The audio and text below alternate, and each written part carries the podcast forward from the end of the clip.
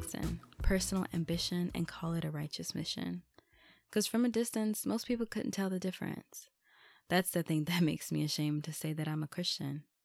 God, they be lying on your name on television. Uh, Benny Hinn getting Benjamins? Yeah, I get why most people hate religion. Because division and oppression is what's being depicted. There are two choices. Make a decision. Throw your hands up and say, forget it, or be the difference. Hello, hello, hello. Thank you for tuning in to another episode of Rainy Days with Tabs podcast. I am your host, Tabitha, and it's such a pleasure to have your ear today. On today's episode, I will be talking about um not church hurt because I definitely want to have a specific episode regarding that, but more so um specifically in regards to leaders that have hurt us or leaders that have disappointed us, leaders in the church that have disappointed us, um, whether it's currently happening, has happened, and the impact it's had on our lives. For me, that has recently been um, one, someone who I would have considered one of my favorite apologists. It's him and Dr. Tony Evans that I absolutely adored. Um, and he actually recently passed. His name is Ravi Zacharias. I really, really appreciated him. Um, more so for his word and just the way he was able to bring the gospel to you in such a freshening and enlightening way. And I mean, I just I left there with like more answers. I left listening his to his messages with more answers than questions and just more so of like oh, okay, now I understand why this is this way, why this is that way. And that was such a deep way to look into that, yada, yada, yada. Um, but most recently, after his passing, um, we learned that he had unfortunately been in some mess, if we can just be honest about what it is mess. Um, he was having women who were giving him massages and you guys can look this up on your own. I'm not trying to gossip or anything. I'm just laying it out there. It's already out there. So you do that research to get more information. There was a full like report done on um, what actually happened and when the witnesses came forward and said their experiences. I'm just kind of like giving like a quick gloss over of the information. But basically, he would go and get massages and while he's getting these massages, he would have these women basically like fill up on him and he would try to fill up on them. And his, you know, the reasoning as to why he was even getting these massages because he was having back pain, yada, yada. But at some point in time, like it became a bigger thing. Um, like with every decision, small decisions every day can slowly turn us into monsters. And I would have to say that's exactly what happened. Unfortunately, when Ravi would get these massages by these women, he would warn the women not to ever speak out against him, or they would be responsible for the millions of souls whose salvation would be lost if his reputation was damaged. And oh my goodness, the arrogance it's so frustrating because oh my god, like it was such a huge like finding out that information was such a huge blow because I'm sure how a lot of people feel like when you have a leader, specifically in church, that does you wrong. It may not even be specifically directly to you, or it may be something that you found out about it's crushing. It's like, bruh, I had you pray over me, yo. Like, what do you mean you're out here in these streets doing this? Like, how is that okay? Like, how is that okay? Like, why is that okay? Like, why are you doing that? And if you're not careful, you can easily pin that person's decision, that individual's decision on the gospel.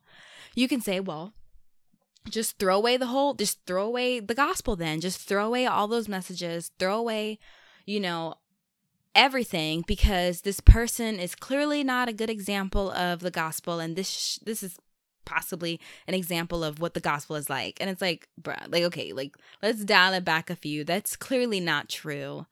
This person's decision was their decision and it has nothing to do with the gospel. If anything, the gospel preaches contrary to that.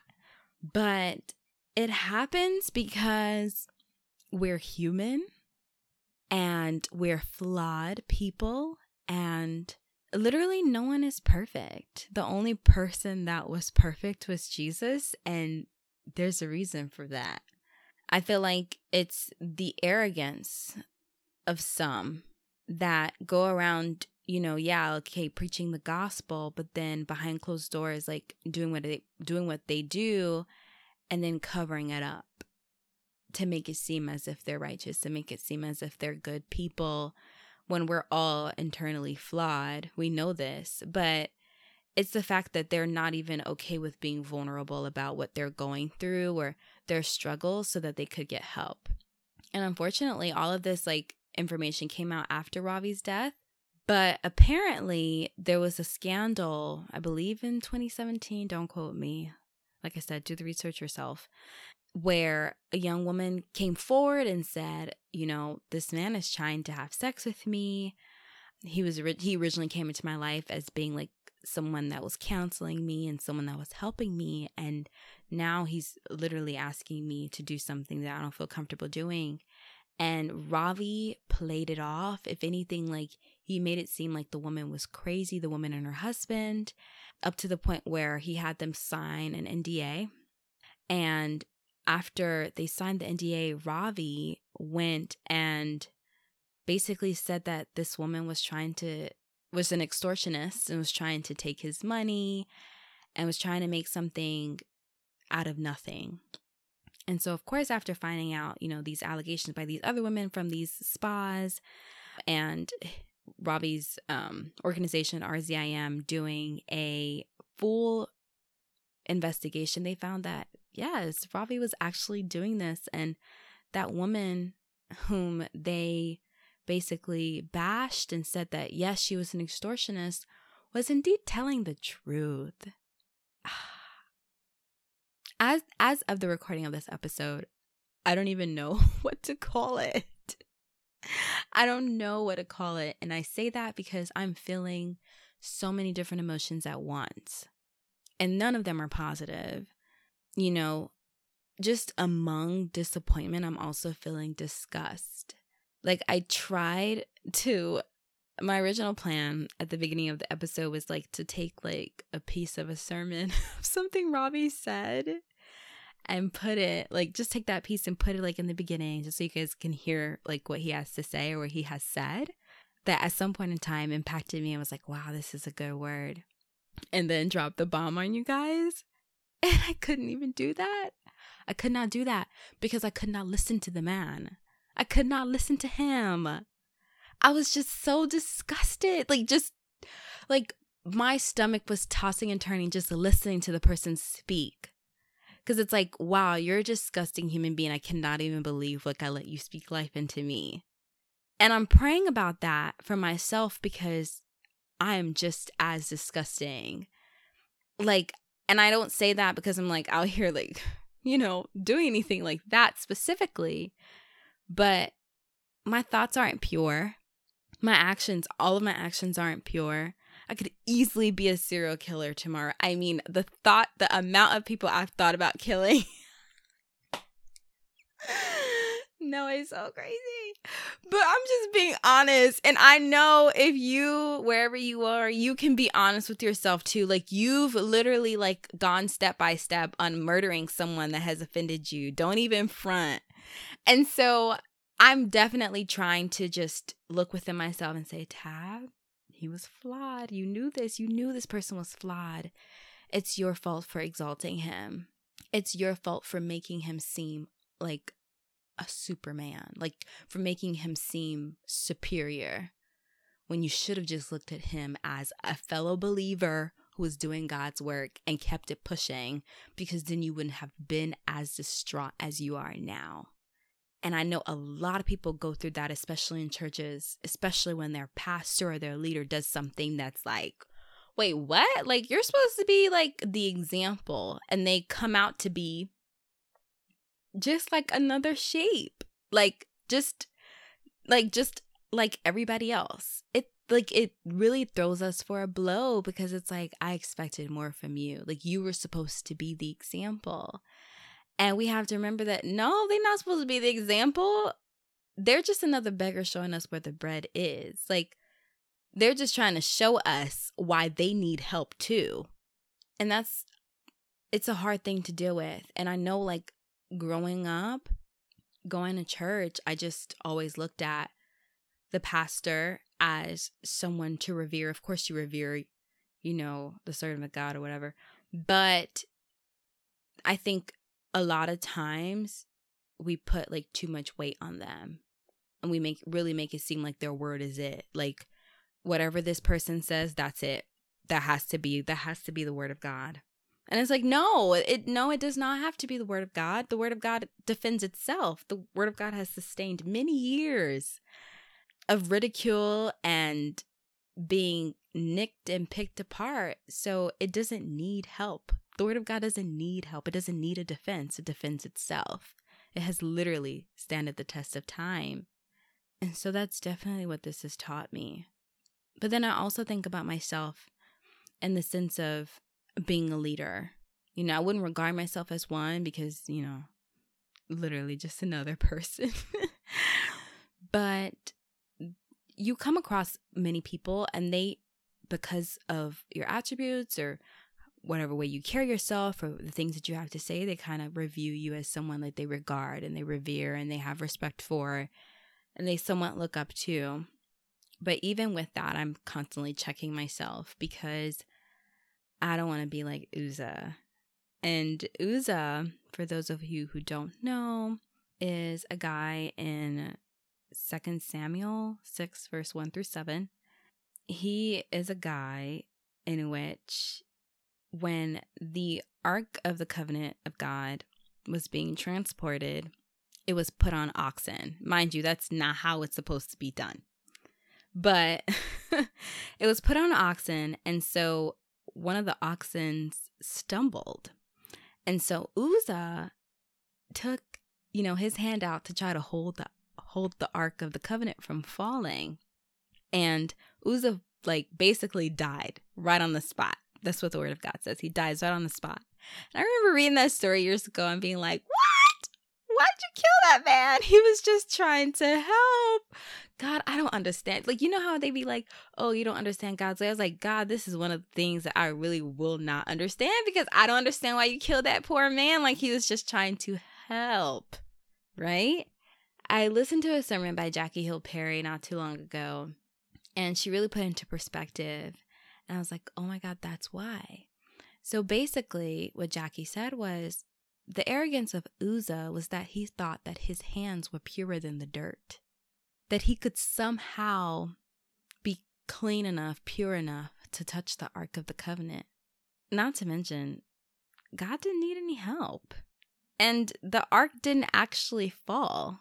It was shaken, it was about to fall, but it didn't fall. Uzzah, for a moment, felt like it was his responsibility to save the integrity of God, and that our Almighty God somehow needed Uzzah's assistance. He presumed that, without his intervention, God's presence would somehow be dealt a blow, which is exactly what I heard from Ravi's statement to the other women to the women that he was abusing that if they spoke up for themselves that it would cause millions of souls to be lost. And it's like those millions of souls did not come to Christ through you. So why would you think they'd be lost through you? And if we're going to be honest my sustenance in Christ and my belief in Christ has nothing to do with any preacher that has ever spoke. It's me and God. What I've seen through my own personal experiences and what God has brought me through. Uh, like part of me trying to make sense out of everything was trying to think of somebody else that made a mistake at some point in time that we celebrate every year Dr. Martin Luther King Jr. He was an adulterer. He admitted to calling his extramarital sex experiences. I like phrased that wrong, so I had to like make up for it. But he basically called his extramarital productions, activities, whatever, as anxiety reduction. The audacity. but he was genuinely regretful. But as for Ravi, it's like he literally like carried that up until he died. He carried those women and really just made them feel so small. And I'm sure those women had thoughts like, who would believe me? Everybody's supporting this one person. Did you see what they did to that last girl? Why would they believe me? And it's such a horrible thing to have to even think that someone has to go through. All in all, I just have to say that I could easily be discouraged and say, you know what? I'm not going to church. Forget churches. All of them are liars. All of them are thieves. all I want is my tithe. they don't want nothing to do with me. It's they're just they're just trying to like hear themselves talk. And um but I get away from those thoughts because they need a savior just as much as I do. No one is without a need of a savior. And because of that, I put myself in their shoes and all I can really do is pray for them, but also use discernment. Holy Spirit, am I supposed to be listening to this man? And you know, it's not even that because it's what's hard for me right now is to compartmentalize between Ravi's gift in terms of his sermons and his ability to deliver a sermon and leave me like, wow, that was a good word, and his character flaw. Because that was a huge character flaw. I mean, the man is married with daughter, like kids. Like, it just behooves me how he was literally living a double life, like a double double life. I just it's it's hard for me. I'm not at a point where I can compartment, compartmentalize them both. Where I can say, bruh, I can take this word from you, but you piece of trash. Like I can't do that yet. Like you wrong, you wrong. Like I can't listen to it. I just I really want going for it for myself and for those of you who are listening. You trust in God and you trust in God alone. Ain't no pe- preacher, pastor, deacon, whatever before you. Their prayers don't reach to God before your prayers do. There's no anointing that they have on their lives that you don't have on yours. I.e., we're all in the same playing field. And I trust no one but God. Romans 3, verse 4 says, Let God be true, but every man be a liar. and Ecclesiastes 7, verse 20 says, Surely there is not a righteous man on earth who does good and never sins. I mean, God, I said this already. Like, no one is without the need for a savior. No one is without the need for you. Everyone is crooked, so just do a better job at hiding it. Lord, you're the only one who is exactly who you say you are, and the only savior worthy of our ultimate trust. I'm asking that in the midst of the confusing moments that we go through with leaders, whether in our church or whether they're on like television or the big screen, that we just don't put too much confidence in them, but more so lean on your word and what you say. Like, I just really want to get to a point where I can say, wow, that was a good word. And leave it at that. Not even like, oh, he was so amazing. She was so amazing. Ah, like, I don't want to do any of that. I just want to, like, number one, say, wow, that was a good word. And make sure that it's actually from your word so that I'm not led astray. Um, but more so, so I'm not so disappointed when I see them fall. Instead, I'm like, wow, I mean, not that I expected that for you because that sounds really bad, but it's expected because you're human and you're flawed and you need God as much as I do. I feel like it should kind of be a good feeling to know that someone else is gonna fall. Not exalted, not praised, like, not like you know, don't want to throw stones at all. It's just like, okay, well, that was expected. Because I don't want anyone on earth feeling like they're perfect because none of us are. And that's okay because we serve a perfect God and that's all we need. And help us to uh, just focus on you and not really like on the actions of others and not let that speak for the gospel because that's so like it's such a silly mentality. It's not even fair. It's kind of like saying like one black person happened to rob a white woman and so that white woman says all black people are robbers. Like it's just kind of like that. We I don't want us to be like that. That's so ignorant. We shouldn't let the decisions of a couple people speak for the gospel because the gospel speaks for itself. Help me to deepen my relationship with you so that when I am seeing things going around me going crazy that it doesn't even move me because I know what I have in you and that's all that matters. Ugh. Leadership hurt, church hurt. it's such a such a heavy thing, but there's nothing that lasts forever. And because I can bring this to you, I know it'll be dealt with. I know that you'll help me through it. And you'll also help the person that's dealing with it as well. I don't ask for anything because I deserve it, but because you're a great God. In Jesus' mighty name I pray. Amen. You already know the deal. It doesn't rain always, but it's raining today. So go stand in the rain.